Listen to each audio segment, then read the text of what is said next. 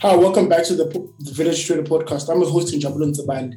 This podcast is proudly brought to you by Exness. Enjoy tight spread, speedy, speedy and reliable execution in FX, US stock, stock indices, commodities, and metals, and in general great platform. Register for free to open an account on exness.com. This podcast is aimed at helping new and experienced traders navigate the markets and learn from other traders. This is episode number 57. And this week's episode, I'm chatting with portfolio manager at Integral Asset Management. Keith McLaughlin. This is episode number 57. Good, good afternoon, Keith. How are you doing? Yeah, I'm well, thanks. It's just great to be here. Hey, thanks for the invite.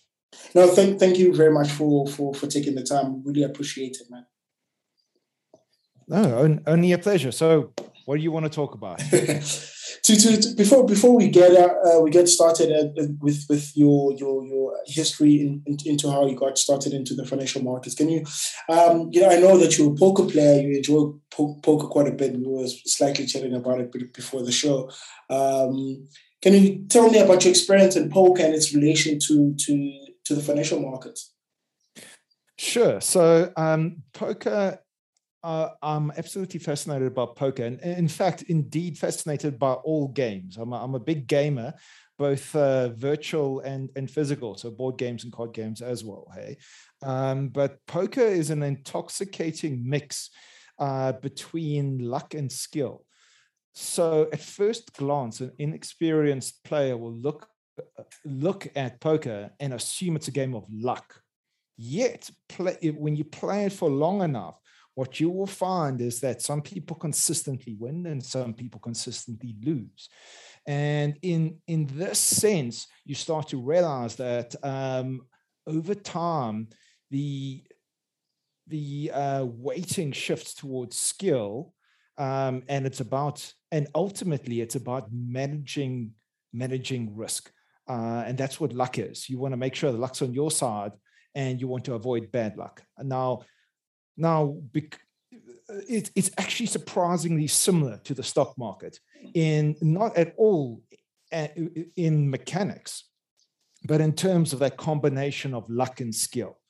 Uh, and what I mean by that is, is and a lot of beginners will look at uh, a lot of people accuse the stock market and, and investors in stock market of gambling and it's and and and just because a complex system or a game has an element of luck involved in it or chance. It does not necessarily mean that it is um, gambling if, in fact, uh, your objective is to minimize your reliance on luck by, by using skill. What I mean by that is, in the long term, good investors will make money in the stock market. And in other words, they are waiting, they're, uh, they're trying to minimize the influence of luck uh, and maximize maximize their own skill. And in the same way, poker is that. Uh, and and it's similar to the stock market. Poker itself has so you've got 52 cards in the deck, and let's say a average or full table, you have eight to 10 players around the Texas Hold'em spread. Um, so there's finite players, there's finite cards, but what you will find is that there's nearly infinite moves. Um, much like the stock market, there are finite stocks and there are, you can buy them, you can sell them, you can short them, you can long them. Um, sounds like, if at first glance, it feels like there's only so many things you can do in the stock market until you realize that there's nearly infinite combinations thereof.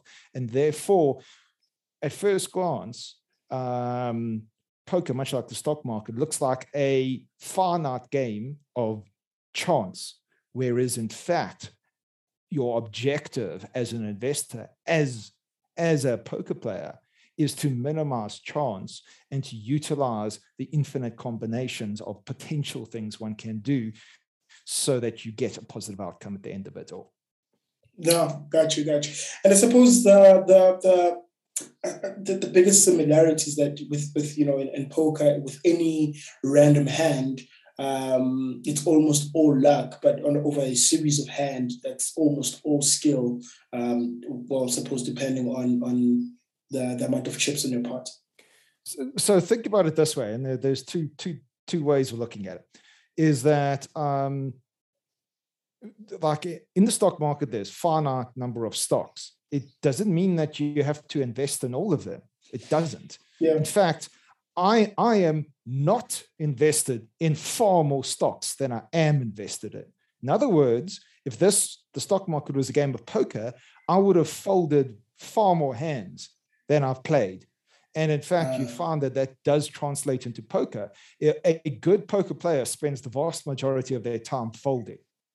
Um, in other words, for your listeners that don't know what that means, it means that you you get dealt your cards, look at them, and you you don't bet. You you you give up that hand, so you fold. Um, a, a, good poker player spends a lot of time folding um, because you don't just because you go dealt cards doesn't mean you have to play them. Yeah, you know, I've, I've heard variations of, of, of that example that you just made. That you know, just because there's a trade doesn't mean that you have to take it. You have to um, almost you know swing when everything aligns up in in, in um, your way. And I suppose that's the biggest advantage that at least retail investors have um, is that they don't have to play all the time. Do you think?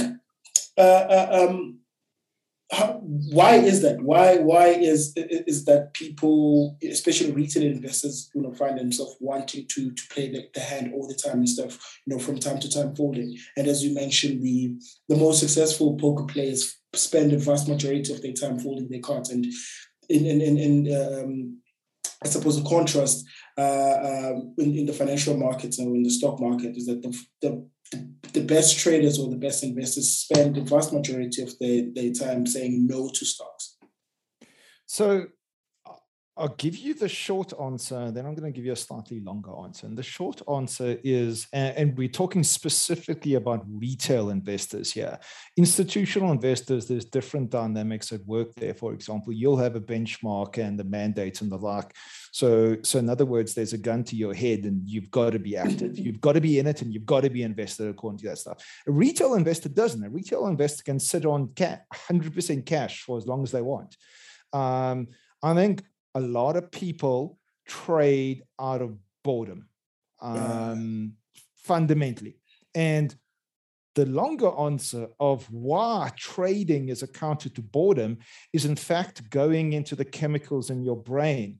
When you enter a trade in the market, you trigger dopamine. Um, it's much the same as when you light a cigarette, uh, you know, have a bite of chocolate, or uh, log on to Facebook and you scroll down your news feed. All of these are dopamine inducing activities. And I think, and, and, yeah, uh, it is fundamentally our brains are tricking ourselves into doing something because it feels good. You feel like you're doing something, um, but but in reality, and and I think it was Warren Buffett. I, I could stand to be uh, corrected on this, but I think it was Warren Buffett who said that the stock market in the long run is a mechanism that transfers wealth from the impatient to the patient. Um, part of being patient isn't just holding an investment. Part of being patient, patient is sometimes just doing nothing until there's something to be done. Um, and if there's nothing to be done, don't do anything. Um, yeah, yeah, and I think that space uh, uh, between something that has to be done and you know and not doing anything—that's the space that uh, um, kill a lot of you know traders and and you know retail investors as well. I, I actually have a good metaphor for that. Um, and I can spend ages where if you looked on the outside in, it would look like I'm doing nothing. You look at my portfolio, nothing's been bought or sold, nothing's changed, nothing's going on. Um, and then suddenly a lot of changes will happen and this and that. And like, uh, I kind of view a good, a good investor or even trader should almost be like a duck swimming on the water. So it looks calm on the top. The top of the duck above the water is moving, and it doesn't look like it's doing anything. But below the water, the feet are churning, like, uh, and that churning is the research. Churn is digging through the markets, being up to date, knowing what companies are doing, knowing what's what's happening, where, where are things heading, waiting for those either trading or investing setups to happen. But you have to have done the research before in order to have the conviction to pull the trigger on it. Um, and therefore, it, it, can look for long periods of time like you're doing nothing where in fact you're furiously reading in the background and listening to podcasts and hitting YouTube and going on site visits and chatting to management and results presentations and all these things. But it doesn't actually, none of it, it, it takes a long time or, or it's very sudden for those things to filter through. I, I hope that metaphor makes sense. Yeah, it makes it, it makes a bunch of sense. And uh, I've heard I've heard that metaphor in, in, in, in various different variations, and I, I, suppose it speaks to its importance in uh, um, not only in the financial markets, but I suppose life as well. Uh, definitely, like um, yeah, it's pe- people have an, an addiction to activity, um, and perhaps a way to psychologically manage it because half, half half of the market is you managing yourself, actually. Um, and that half of the market is psychological. And if you can change how you position something in your own mind, you can often change the outcome. So if you consider for a moment that activity is not being defined in you buying and selling things in the market. If you consider activity as in you researching things, then you won't view that as quiet time. You'll view that as very productive time. So that that, that might be a, a, a good psychological trick. No, no, got you, got you. And like, can you can you take me back to the beginning uh, as to how you find yourself into uh, into the financial markets?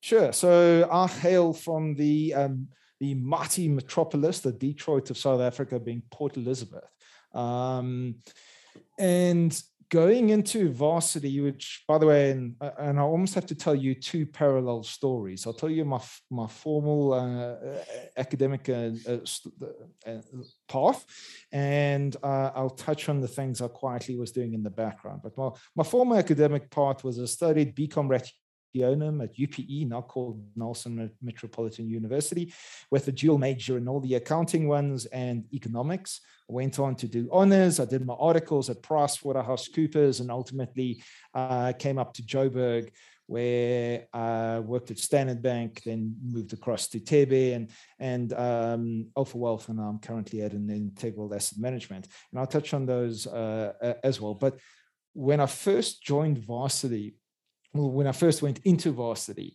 um, I was in the I was in a very lucky uh, position where I came into a little bit of money, and I took that money uh, and I uh, put about half of it into the stock market. Now, back in those days, and I, I, don't want to give away my age, but it was before the credit crisis. Back in those days, you could throw a dart at uh, at the stock market and uh, double your money on it, basically. um, but being the beginner that I was, and I've always believed wholeheartedly in learning by doing. You know, you can read a million textbooks on swimming, but until you get in the water, it's not going to mean anything. Yeah. Um, and you've you've got to you, learning by doing. Now, by all means, read as many books as you want, and as you're doing this, keep consulting them, going back to it. But I I always wanted to invest in the stock market. At this stage, I didn't know it was going to become a profession. At this stage, it was just an interest and a passion, and you know, who knows, I can make money. Um, but eh, yeah, like back back in those days, everything was doubling all the time. And um, I mean, I remember looking back one year and going, gosh, you know, I only made 50% and being that year. And, and I was very disappointed in myself. I was grateful. I know. I, little do we know, you know, there's a credit crisis coming up. Like, you know, just humble everyone. Um, and, and, uh, but anyhow, while I was doing this, I was also figure, figuring out my approach to the market. And everywhere else in life, I think um, you've got to work on your weaknesses to be a fully rounded individual. The sole exception is in the stock market. Avoid your weaknesses, avoid things other people are better at than you, and figure out what you are the best at that you can extract maximum value.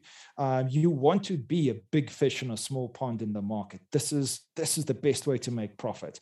Don't go to the competitive parts. And anyway, out of this process, I, I figured out that I enjoyed researching companies, I enjoyed looking at businesses, and um, there's a large portion of the market that no one looked at, and that was really the small cap market.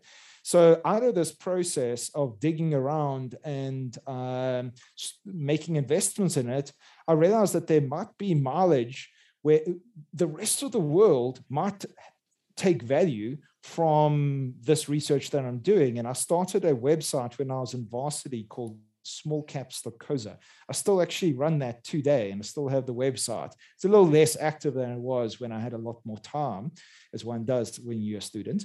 Um, Eh, but all I would do was I'd research small caps and post post my thoughts on this on, on, this glorified blog. And what was absolutely surprising was one day, and I was still figuring out the internet and blogs were quite new and this and that. One day I installed an analytics tracking software and suddenly realized that there were thousands of people reading my blog. that was quite a quite a shock to me. But but anyhow, while I'm studying and doing uh, honors and then articles at PricewaterhouseCoopers, and by the way, CA articles was fantastic because I got to look under the hoods and in granular detail across all sorts of businesses from the inside out, from the automotive sector to banking and finance to um, engineering to agriculture and co-ops. I mean, there's there, there are few businesses uh, or few sectors that I didn't didn't look at from the inside out. Um, auditing and sure, your objectives are not an investor, but if you approach that going, I want to understand how this business operates, you learn a lot in that process. So I always uh, always encourage people, and CFAs are, are great, and by all means, that's a valid uh, valid um, uh, degree or to have. But if you're serious about investing, a, a CA is, is, is really, really strong qualification. It gives you an appreciation of building financials. But anyway, while I'm doing all of this in parallel at, uh, at PricewaterhouseCoopers, I was building small caps Stokoza such that at the end of my articles, um, Standard Bank called me up and said, you know, will you move to Joburg? Where the answer is always yes. And Joburg is awesome, by the way. For for those listening not in Joburg, come to Joburg. It's awesome. Um, and then uh, and and I worked. Uh, they effectively made a new role for me at, at Standard Bank. I was in CIB, Global, which is Corporate Investment Bank, and and uh, I was in Global Markets, where I became effectively the de facto small cap analyst at Standard Bank, which was fantastic exposure, and I got to operate uh, uh, like a, with, with a world class team. It was really really good quality um, experience that um, I had all the tools to uh, to um, analyze, but what this gave is this gave me exposure to really the back end of the market and how to both monetize and uh, package those tools and use them in a professional environment. Um, and from that point, um, I actually got uh, pulled across to Thebe uh, stockbroking. It was called Thebe Securities at the time, Thebe Stockbroking, where I became a small and mid-cap uh, sell-side analyst and I serviced institutions I, uh, for about six, seven, eight years. I, I forget how long. And um, during this process, I'd roadshow regularly. I mean, think of all the big asset managers in South Africa. I almost saw all of them. Um, and on a regular basis. And by the way, you can sit in the bubble as an analyst and publish uh, publish research reports uh, till the cows come home. it is a really humbling, humbling and very valuable experience to take those research reports and roadshow them to sophisticated and so at, at, the point where Alpha Wealth decided to wind up the fund, I was ahead of benchmark. And what's what's quite nice if you if you have a look at the progress of this uh, this uh, path, is I've not just had the academic background and got to got to road test and stress test my my analyzing of companies and my research but you actually get to trial as a fund manager you get to build a track record in real world with with liquidity constraints with inflows versus outflows volatility execution portfolio management the whole, all the the full set of skills um, and it was it was a wonderful rounding off of of the experience. But um, all, all good things must come to an end. And so Wealth decided to wind up the fund. I stepped away and uh, I've now joined Integral Asset Management as, as the investment officer. And what's nice is in, in this role within, uh, within Integral, it's really it's less constrained than being a fund manager where you're really limited to your mandate your mandate creates your investment universe and your benchmarking uh, uh, creates really um, really dictates to some degree how you invest or how you don't invest. Um, here, all, all asset classes, all markets, onshore, offshore, everything is is viable, um, and we can do some some really good quality capital allocation across the spectrum. Um, because something that's less less apparent was, although I ran a um, small and mid cap unit trust at Alpha Wealth, um, progressively in the background, I was running large cap portfolios involved in offshore, um, building building house view across assets, uh, across cross markets and the like. So it's nice to be able to take those the, that skill set and apply it within a small business, but across a a, a, a, a unconstrained uh, client book as well. And uh, and then next thing I know, I'm, I'm talking to you on a podcast. So that's that's more or less my, my story. yeah, that was good. That was quite a journey. That was quite a that was quite a fun journey. Uh, um, you know, I could imagine. So you mentioned that uh, in the beginning we were just throwing mud at the wall, and you know, luckily for you, you find yourself in the bull market, and everybody's a genius in the bull market. Um, yeah. What what is it? What is it that's uh, what is it about the small and mid cap? Um, sector in the market that attracted to you on a, on a personality basis uh, um, you know, that you said, you know, this mud kind of sticks the way that I like it?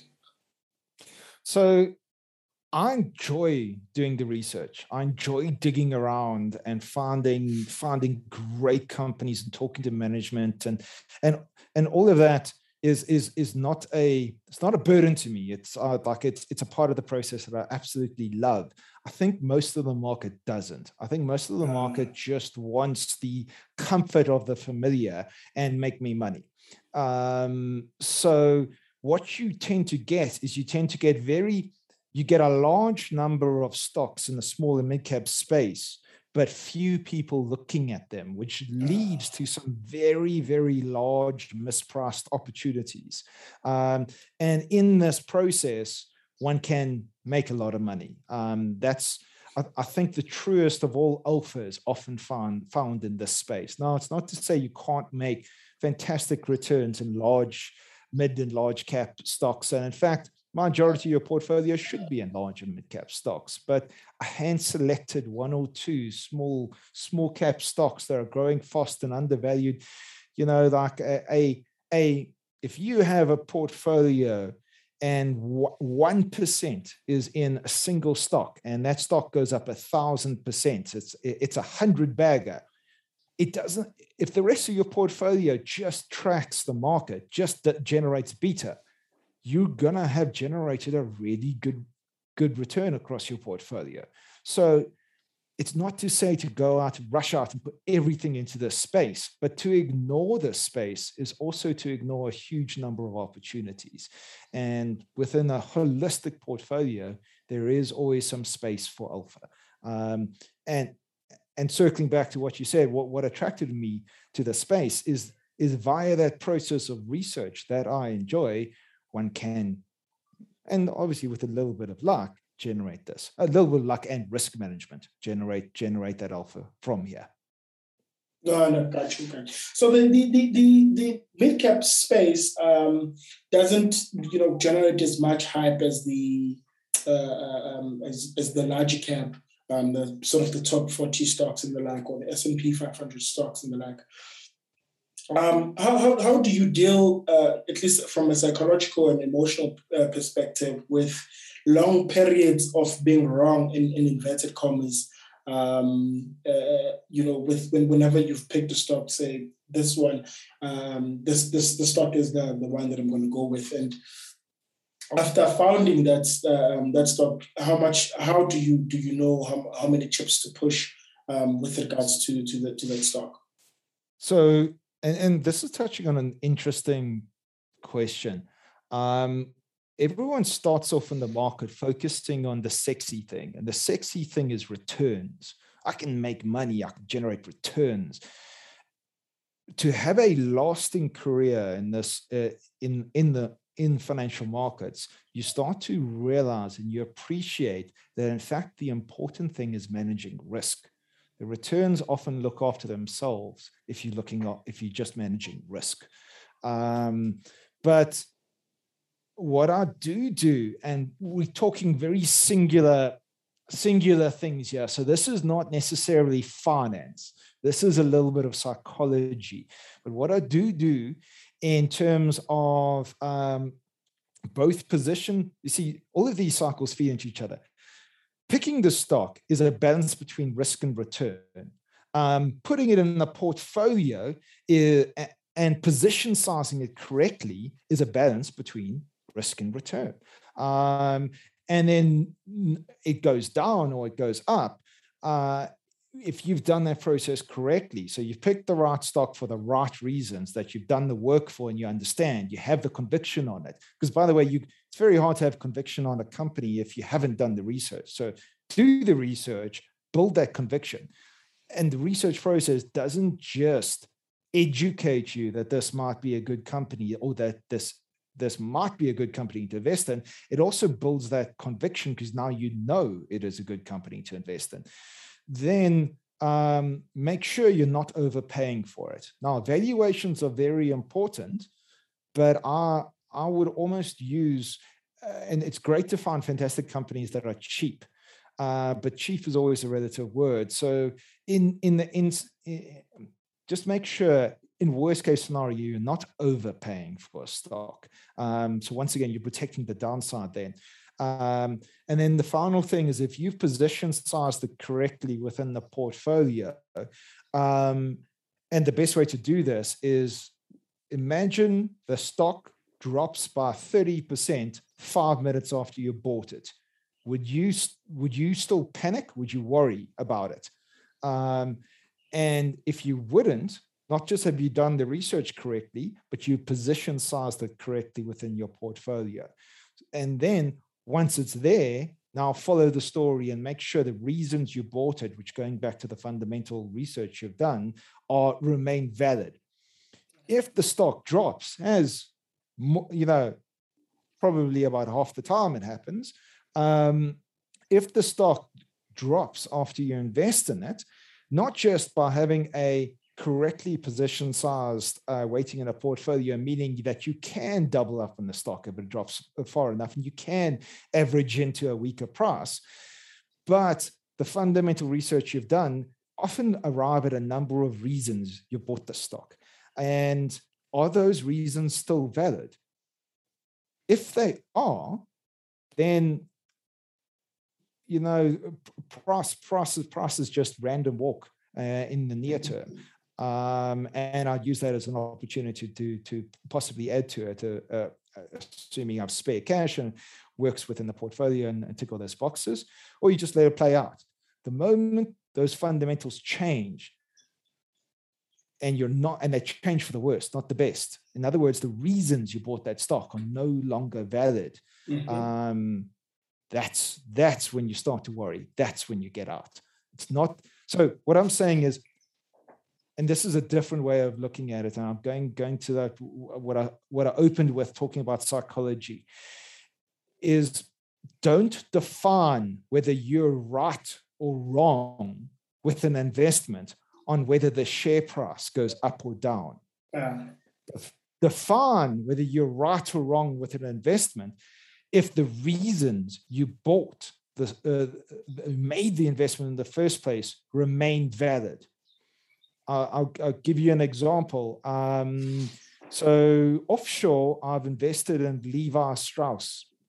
So Levi is is internationalizing their business. They bring so they're growing geography, they're growing uh, distribution channel, and they're growing direct to consumer while they're growing uh, while they're diversifying product category. So from bottoms into ups into sh- shoes um, they just bought a yoga company uh, that offers yoga clothing and the, and their online. So all of those is, is it's effectively going the route that Nike Nike is 10 years ahead of them, but Nike plays in the in the athleisure space, whereas Levi Levi's obviously plays more in the casual wear space. So I could look forward, I could see what Nike has done, how they've done it, and how successful they have. And those are the key things I'm expecting from Levi's. Levi's just put out their results last night. That's probably why they're fresh demand now. And when you work through those results, all those key things that I'm looking for, they are doing, and it is happening. They are growing online, they're growing geographies, they're growing direct to customers, their GP is lifting up, their cash generation is great, their balance sheet is net ungeared, um, so that they can deploy this capital. They have brought in other categories. They all the key things I'm looking for are happening. You know, it's that's the success, not whether the stock is up or down. Does that make sense? I, ho- I hope that makes sense because it's a different way of looking at it. Yeah, it makes a ton of sense. It makes a ton. I, I often uh, uh, um, say something similar with regards to to uh, uh, you know trading. Um, don't define whether the trade was right or wrong based on whether it made a profit or loss. Define it whether it was right or wrong based on what you if what you did was right or wrong. Absolutely. Did you stick to your system and did you follow it? Yeah. Um, yeah. And, and fundamental investing is a, is exactly the same you know, did I buy a company for the right reasons? Are those reasons still valid? If I can tick those two boxes, I'm still holding the stock and I, I, I, consider it, it a good investment. And at some point, the market will reward me for that. Um, you know, w- w- perhaps through the final lens of uh, uh, did I did I uh, prep not overpay for the stock. Um, so it's a different way of looking at valuation as well. Look, look at it inverted as, as a negative. Like if you're buying good companies, just make sure you don't overpay and the compounding will work in your favor in the long term. No, no, got you, got you. So, so um, the, the, paradox, uh, um, and I suppose it, it, it, it what it is what makes the uh, uh, financial markets as difficult as, as as they are, and you know as, as simple as, as as it is, um, is that you could do the right thing and still lose money, and you could do the absolute terrible thing and still uh, uh and make a ton of money.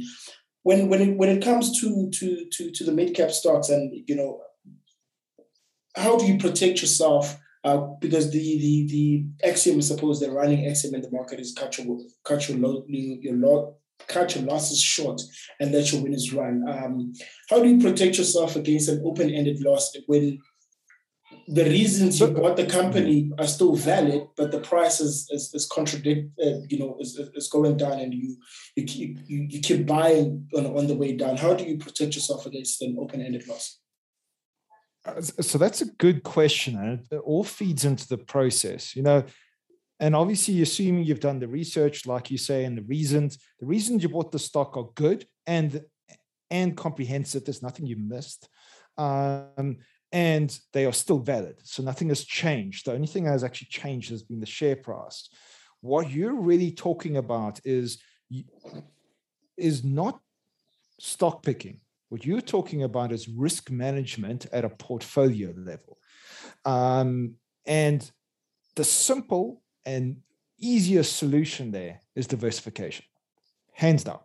Dark. Make sure you have sufficiently different things with the with the lowest amount of correlation between each other that are all bought for the right reasons. And you know what? You, you you're going to be wrong on one or two of them, um, but you on a balance, you're going to be more right than wrong across the portfolio.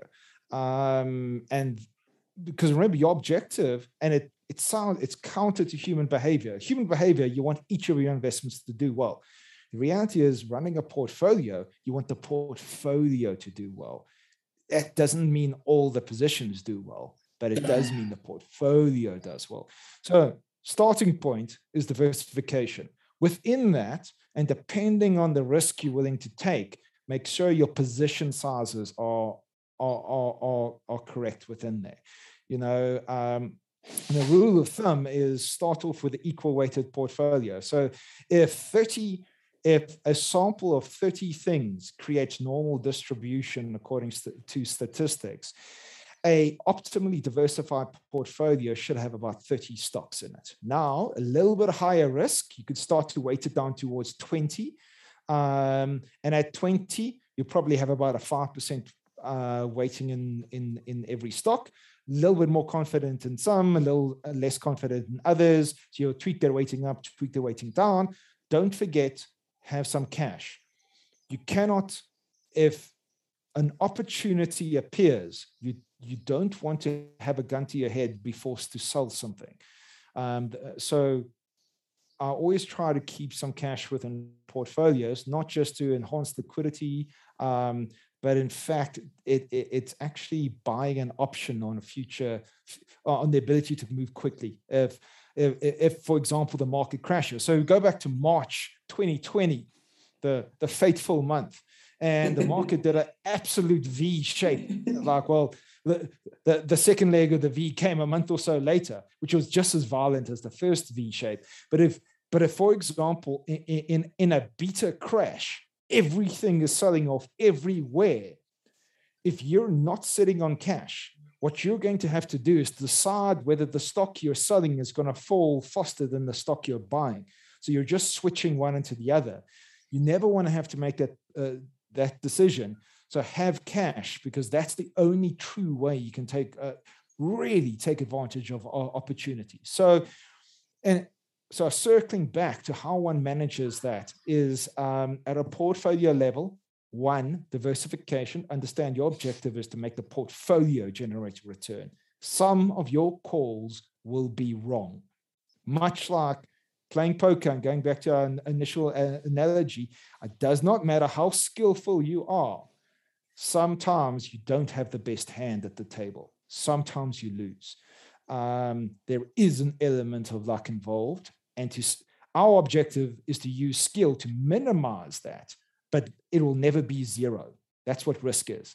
Um, risk is the uh, an uncertain uh, uncertain outcome.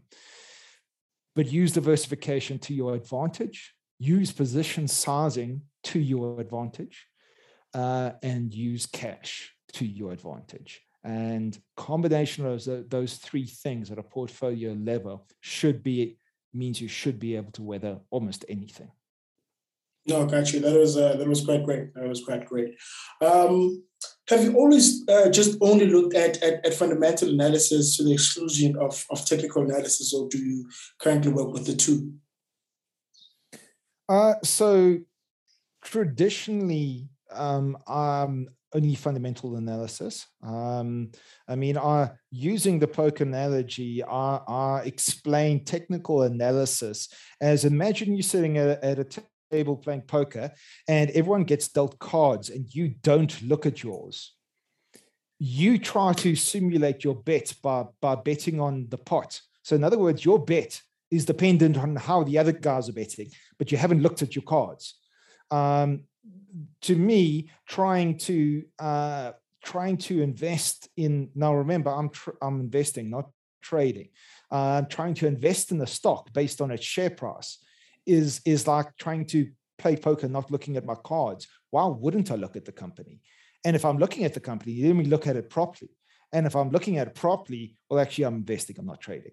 Uh, so that that said, the nature of the beast is also in, in fund management and portfolio management. You get inflows and outflows and the like. And in short-term periods one has to make decisions to deploy those efficiently and as smartly as as as uh, as one can. And you can add a lot of value doing it uh, doing that as well as as we try to do here at integral.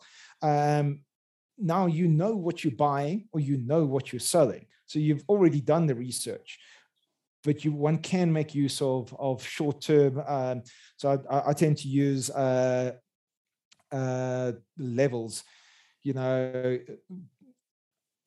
in extreme short periods to decide whether a stock pulling back at what point do I go into it and a stock rallying, you know, do, do I go into it now or is it going to pull back later?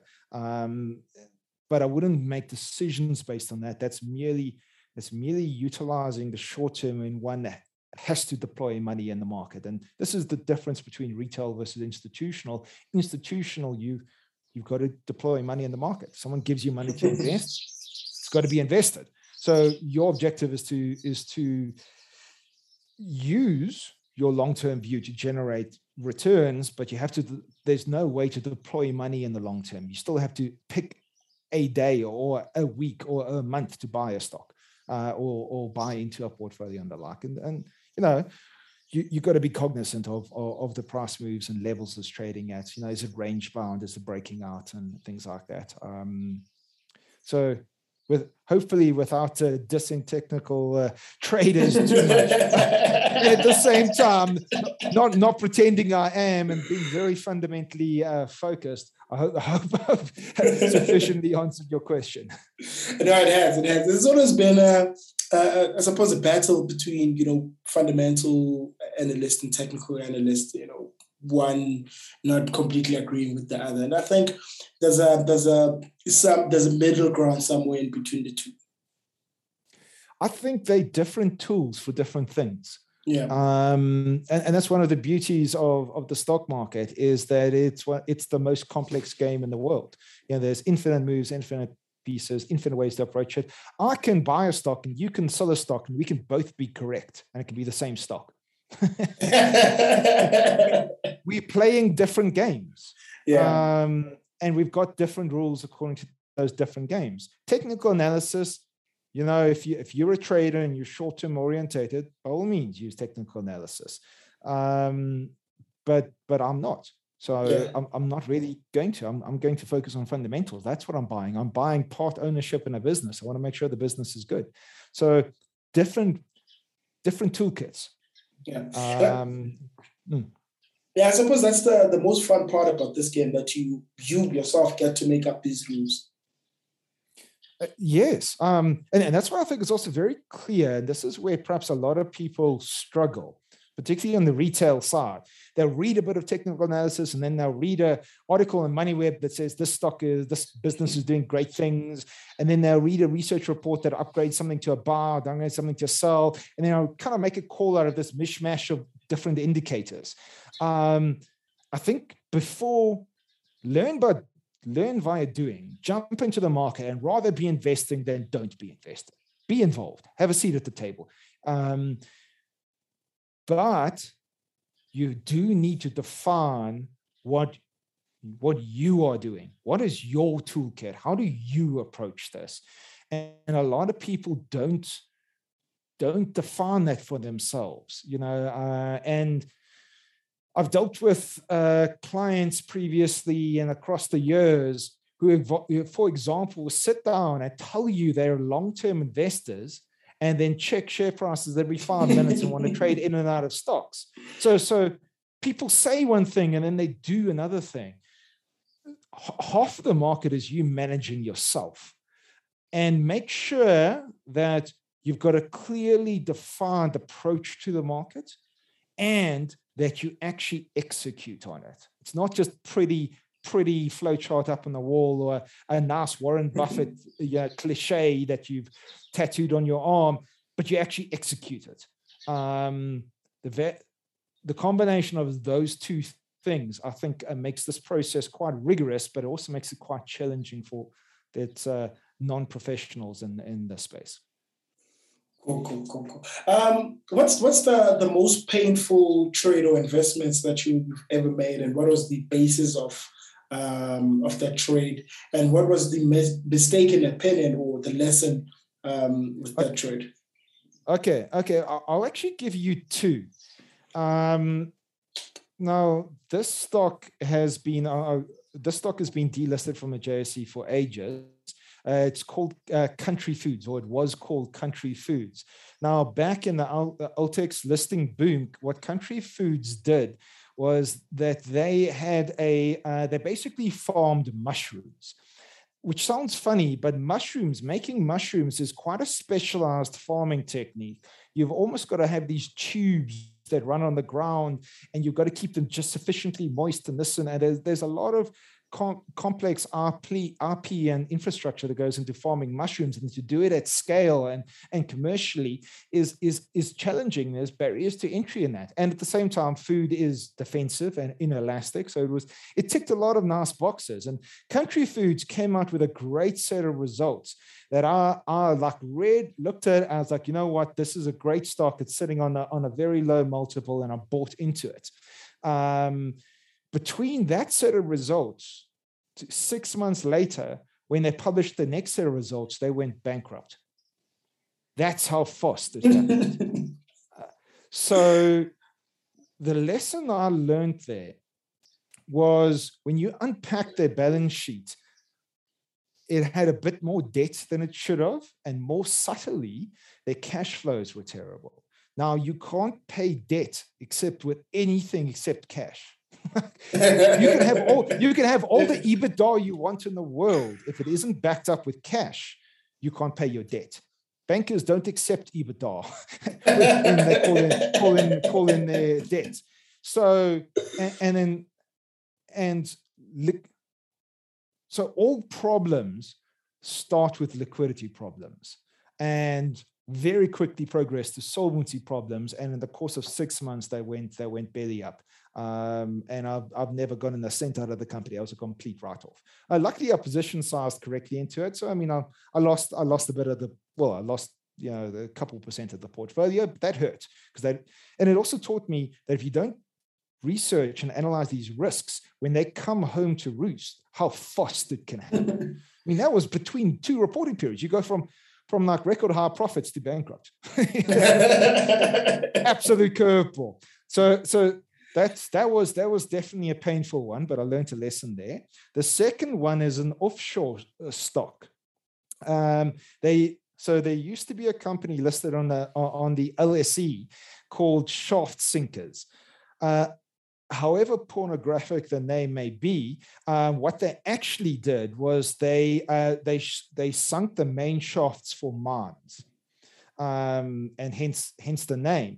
Now, Shaft Sinkers was a distressed company, and I went into it eyes wide open. So notice already the difference uh, a number of years in losing money on country foods did when I made this call here.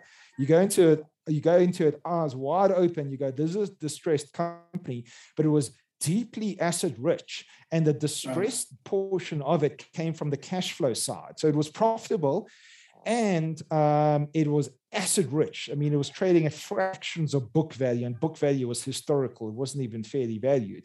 Um, but they were sinking a major shaft um, somewhere in Russia, and the Russian the Russian uh, client refused to pay, and there was a legal dispute. Now, I put legal dispute in inverted commas because we're talking about Russia here. uh, and, and this all hinged on if they can get payment out of these guys, the cash will flow, they could service the debts, suddenly they're back in business and everything is happening. And then this stock would be a 10 bagger easy overnight. Um, what happened was they didn't secure payments. Russian guys uh, killed them, they went under, and I lost everything on that investment. But once again, I was I went into it eyes wide open, and that was that was the investment. That was the play. It was an event play around Russian payment. What I what I learned out of that one was um, so in in at certain points, and uh, do you know what I mean when I say that certain points in in certain scenarios they are kingmakers.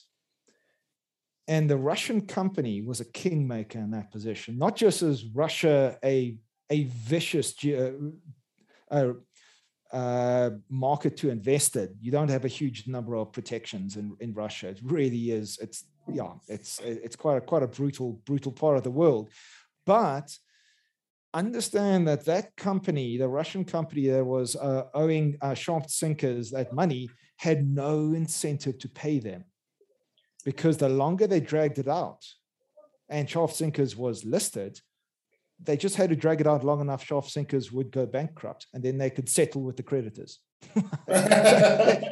so, so, so, they were in kingmaker position and they had the incentive not to pay. Uh, and the moment I look at it that way, you go, well, and of course, you're in Russia. So you're deeply, yeah, you know, if this was in America or London or something like that, like lawyers would have been involved. But here, yeah, lawyers were involved, but there's only so much you could do in the Wild West of Russia. so, um, yeah, like uh, in hindsight, that was actually badly thought out. I should have should have seen that scenario playing out that way. Um, and I, I learned a, number of important questions, but uh, lessons. But probably a key one is if if you want to know outcomes, you got to know incentives. So figure out mm. who's incentivized to do what. And you, you, you start to understand on, on a probability weighted basis how scenarios are probably going to play out.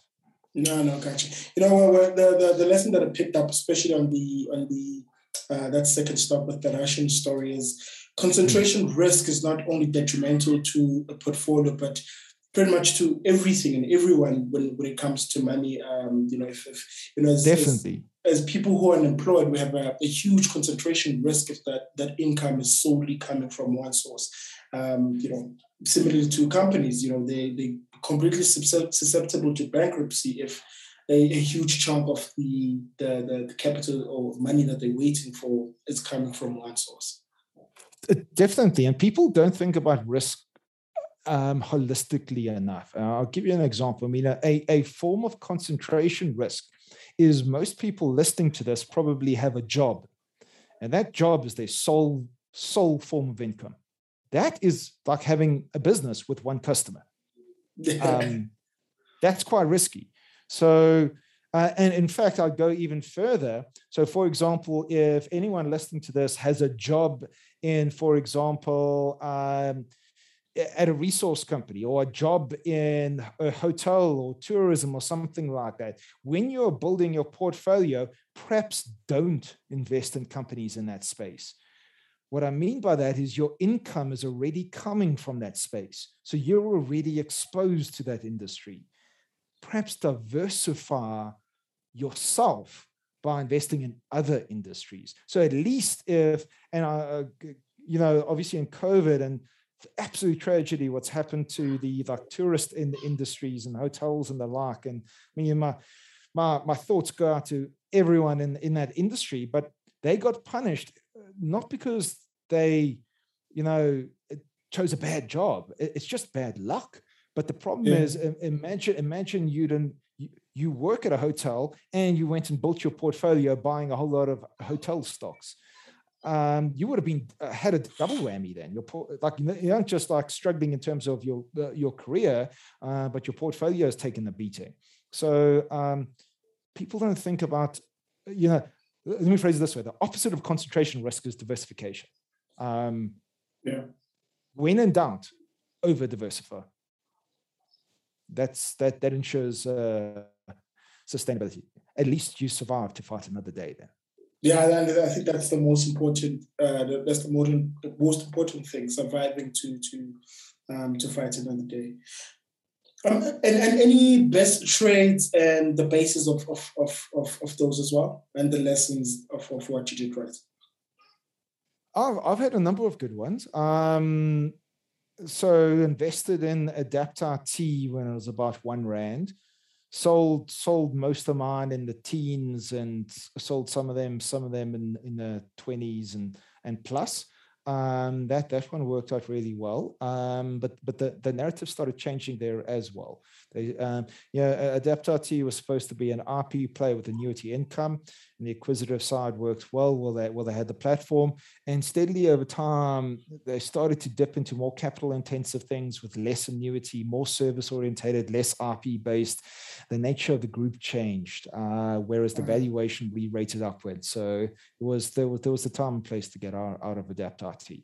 Um, I, I, didn't call all the downside that happened subsequently. That was just fortuitous.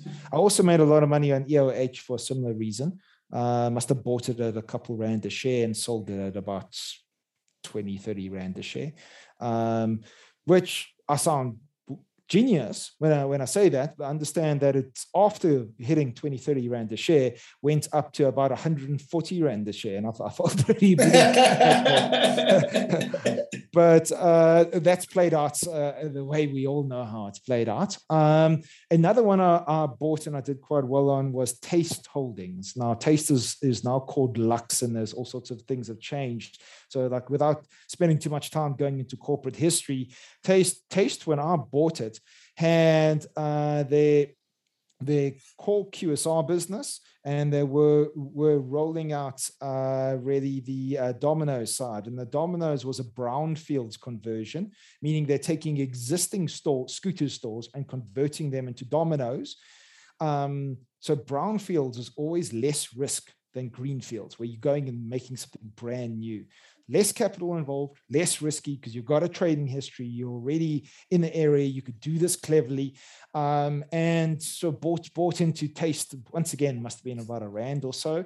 And uh, sold out, interestingly enough, that I remember the exact price I sold out of Taste at. And that was uh, on the day they announced their partnership with Starbucks. The share price rallied to five rand a share, and a huge number, a huge volume went through the market. So it was it was actually also a liquidity event, and I sold every single last share at five rand a share there, which in hindsight was their all time high. It never traded Oof. higher than that. It only went down. Um, so, and the reason I sold it at that point because I was invested in taste for the Domino's value uplift from the brownfields conversion, rolling out the dough factory they're building and everything. The moment they signed Starbucks, it changed. It changed those fundamentals. The reason I bought it was still there, but they'd inserted a huge amount of risk into that equation that lowered the value of that. Uh, what I mean by that is Starbucks was not a, brownfields conversion. It was going to be a greenfields rollout. So it's risky. Second of all, South Africa is not actually a coffee country. Um, we, we, we, it's not New York. I don't walk down my street uh, in Joburg and grab a coffee on the way to work. Like uh, it, it's just the model didn't fit into South Africa, and it was greenfields. And rolling this out at the same time, they're rolling out uh, Domino's just introduced way too much financial risk because the only way they do this is either debt or equity or both. And I didn't want to be around to see how that played out. Yet, ironically, the share price rallied on this news. So it didn't just detract from my fundamental reasons.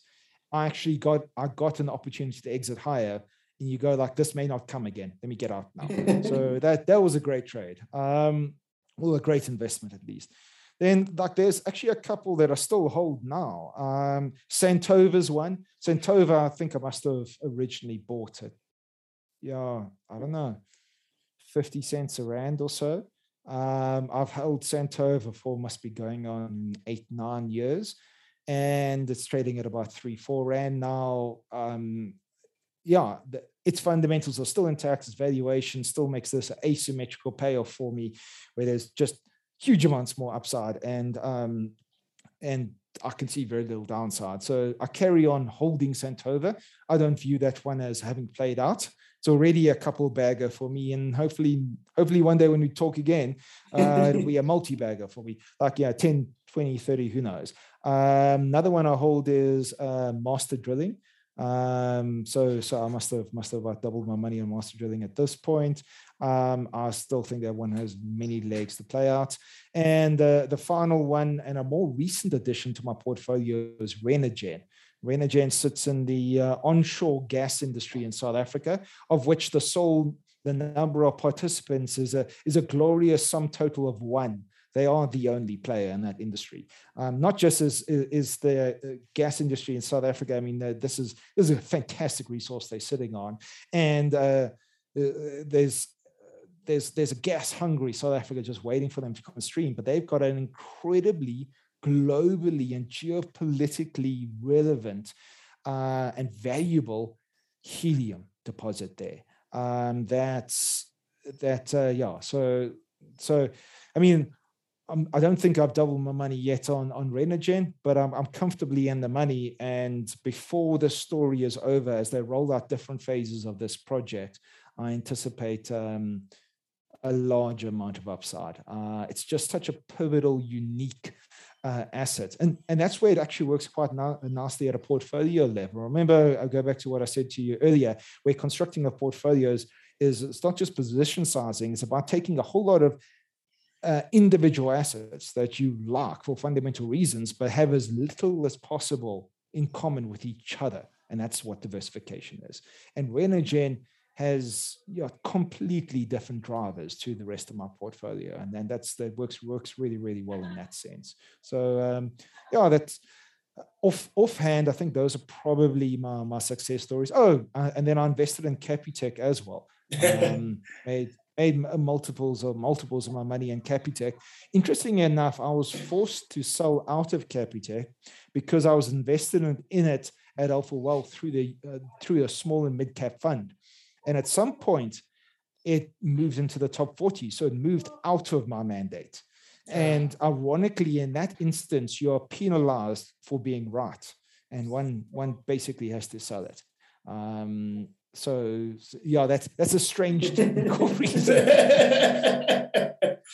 I suppose that's the the handicap uh, institutional uh, investors have. Um, definitely, that, definitely. That your, your mandate, your mandate is everything because um, you cannot breach that. You've got and what what do you do when you like, um, for example, like two banks, and there is the, both banks tell you to just buy it in terms of the, the story of the the the the, the, the, the particular banks and the, the valuation of the bank's price to book or whatever the case may be. Uh, uh, I don't know the matrix you use to to to to put valuations and stuff. What do you do when they tightly similar? Do you uh, um, reduce the weighting to both to just five percent and split it to, to two and a half, or do you just pick the better of the two? And how do you pick the better? So, the that's actually an excellent question, and the the answer depends. Now, the starting point is what are you buying and why are you buying it? If you're telling me that you you want an investment in the banking sector, so you're taking a top-down approach, then and both banks look similar and tick all the boxes, and there's no major difference, no valuational growth or, or, or quality or anything like that, then what you're actually doing is you're doing a sector play. In which case, yeah, but instead of putting 5% into a bank, put 2.5% into both of them mm. because you, you, you're actually doing a sector play. So you're hoping to catch a re rating in the banking sector. And in which case, don't then take single stock risk. But if you've arrived at looking at these two banks on a bottom up approach, and it's not about being in the banking sector, it's about what these banks are doing, then I'd gun to my head, I'd pick one and I'd put full weight into it.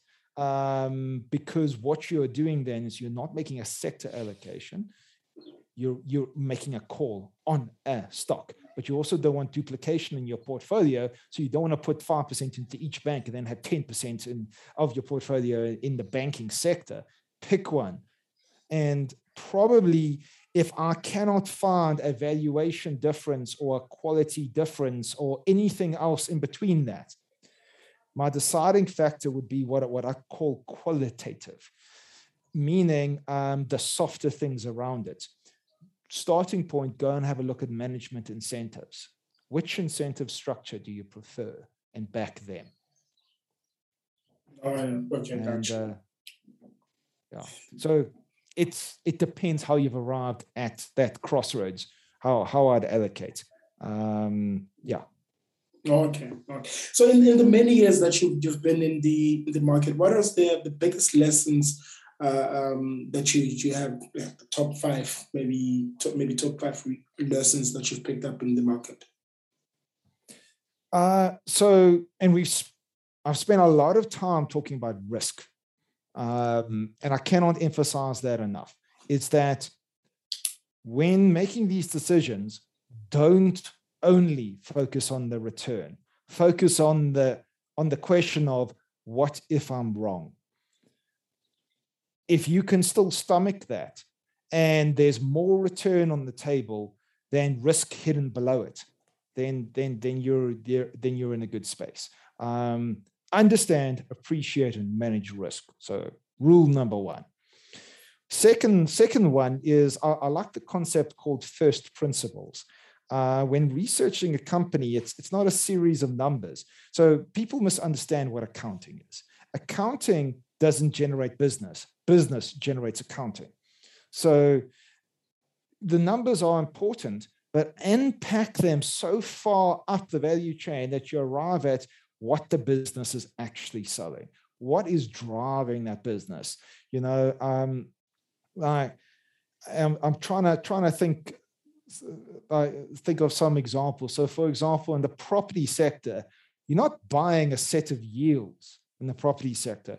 What you're actually buying is buying a portion a sliver of a larger portfolio of properties that have a combination of funding mechanisms and tenants, you, tenants using them and people moving through them um, that generate distributable earnings that become uh, yield. So you're not buying yield, you're not buying book, you're actually buying properties. What what's driving those properties? And if it's a retail, uh, if it's a retail REIT, well then it's shopping centers. What's driving those shopping centers? Uh, all the way down to the micro decision of the individual customer who decides to go to this shopping center and not that one. They want to go to a convenience center, not Sandton City, uh, and things like that. First principles. If you don't understand what you're investing in, don't invest in it. Um, then, so that's second second uh, lesson, and the third lesson is quite self-explanatory. It's patience. You know, be be that duck uh, paddling across the water, where you're calm on the top, and you don't need to be doing things in the market to be adding value to your life. Um, research, like read as much as you can, understand as much as you can about as many companies as you can in as many places in the world as possible. Um, and, and you're pedaling deep below the surface and then allocate accordingly. I mean, if, if knowledge is knowledge is power in the stock market, knowledge doesn't guarantee a good outcome, but it really, really, really does help help you make better decisions. Um, luck is partially involved, but how can you make a decision without uh, uh, uh, knowledge? Those first principles, appreciation of, of, of, risk, but having that patience to let it play out uh, is so important. You know, yeah, and I'm talking about in a very roundabout way, but uh, perhaps a better way of phrasing it is is compounding doesn't is not an event. It's a process. If you interrupt it you will lose out. Um, once if you've done everything right and everything remains in your favor then do nothing and let it carry on playing out. Be patient and allow compounding to happen probably say those those are my three most important uh, uh, questions. Oh, and don't invest in mushrooms and businesses in Russia. oh, oh, oh. The debtors, debtor, well, businesses with large concentrated debts from Russia. yeah, that's a good one. That's a good one. Stay away from Russia for a moment. Funny enough, I'm seeing the same things playing out in China at this point. Eh? Um, you know, these these wild west regulatory regimes are far riskier than people realize because yeah. us as as distant offshore investors what right of recourse do you have if china just decides overnight that no you don't own this asset they're expropriating it government owns it now um, you've got no right like that that money is gone it is 100% gone in the blink of an eye um, but I go back to appreciate and manage risk. Nothing wrong with allocating and investing in these places, but position size correct. yeah, I suppose Nigeria is, is kind of our Russia. yeah, like so, so, so they not uh, they're not nationalizing anything. They just find reasons to uh, to penalize and penalize, hit them with huge penalties. That uh, that is a form of nationalization, if one one thinks about it that way. You know, yeah. you can nationalize the ownership, or you can nationalize the economics.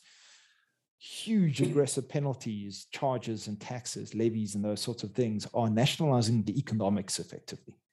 Yeah, yeah, I know. MTN had quite a quite a quite a difficult time then in Nigeria. I think that's an understatement. that that that was a tough time. That was a that was a tough time. Um, can, can you give us some of the rules and habits that you live by? Um, you know, in order to enhance yourself as a as a, as a person, as, a, as an investor, and as just a person generally in life, um, that ensures that you know you you get closer and closer to your goals and achieving those goals. You know, whatever those goals are. Sure. So, and I will start off with people miss what the point of this game is. The point of investing right at the center is not actually returns, it's not risk, it's not any of this. What you're trying to do is you're trying to um, you're trying to better your life. You're trying to arrive at financial freedom. Um, ensure ensure that you have capital and you can look after yourself and your family and your dependents. Um, so the first and most important thing is, is establish, maintain, and invest in and make an absolute priority in your life to those key relationships in your life. Life is only as rich as the people in it. It's not a bank account, it's not a portfolio. Don't do this stuff to the exclusion of partners and family and friends. Um, we do the stuff to add to that, not to supplement not not to uh, yeah uh, replace that. So you want to have a good life, have good healthy relationships in it. That's simple. Stepping beyond that, though, um, I'm a firm believer and I'm a proud unitasker. I, I don't believe in multitasking. I believe in uh, believe in. I would rather have a list and work through it line by line and focus on each thing than to do five things half-heartedly, haphazardly together. Um, researching the market tends to go the same way. Uh, it's hard. You, you can't research five stocks at the time.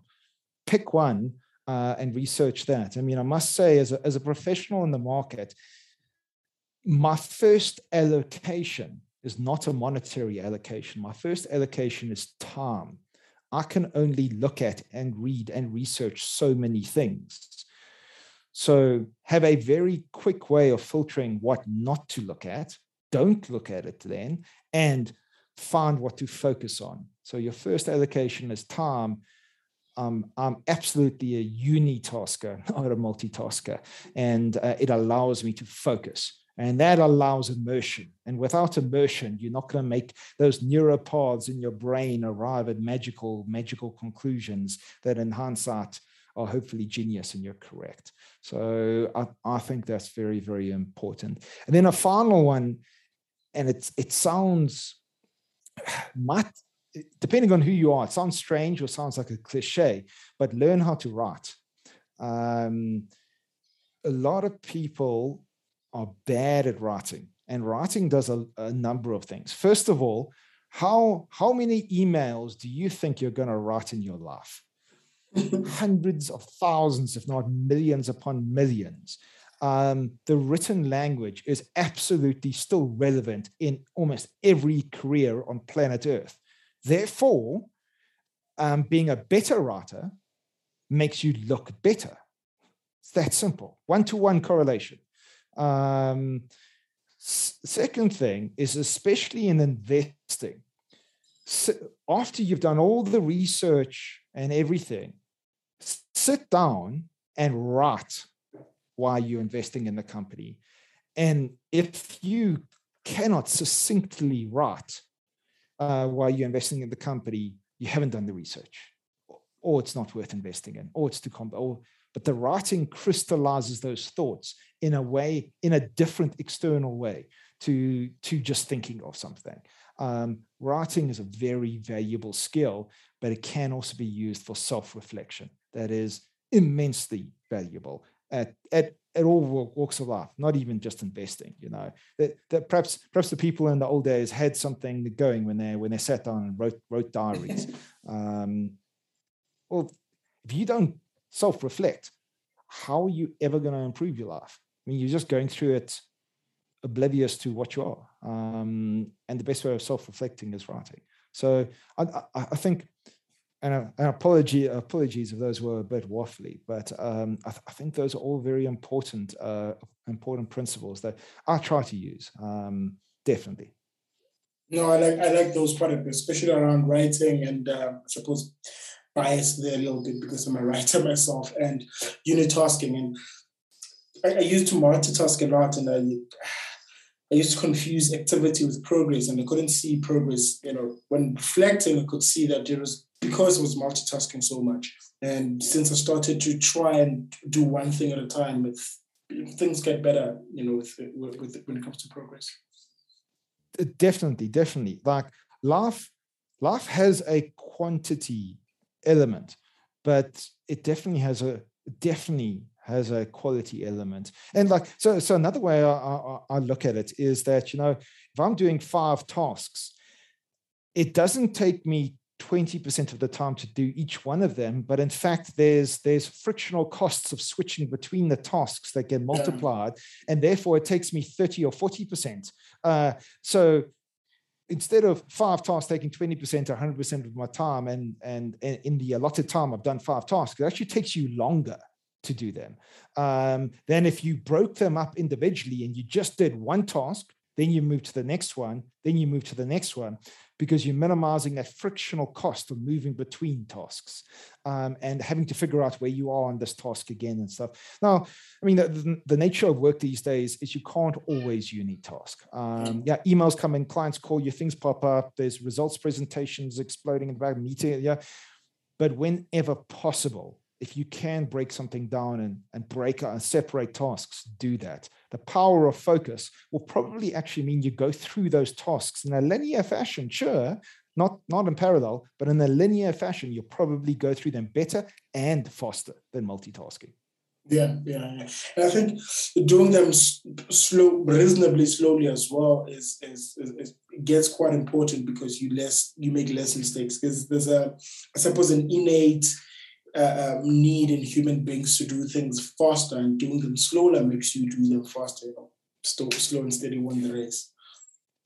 Uh, definitely. Um, and g- talking about EOH, EOH had a motto. I'm not not sure if they still do because there's obviously new management there, but they had a motto: do um, I'm trying to remember what it was, but um, do it right first time, basically. Yeah. So yeah. try being thorough means you hopefully only do the task once. Um, I absolutely agree with what you're saying there.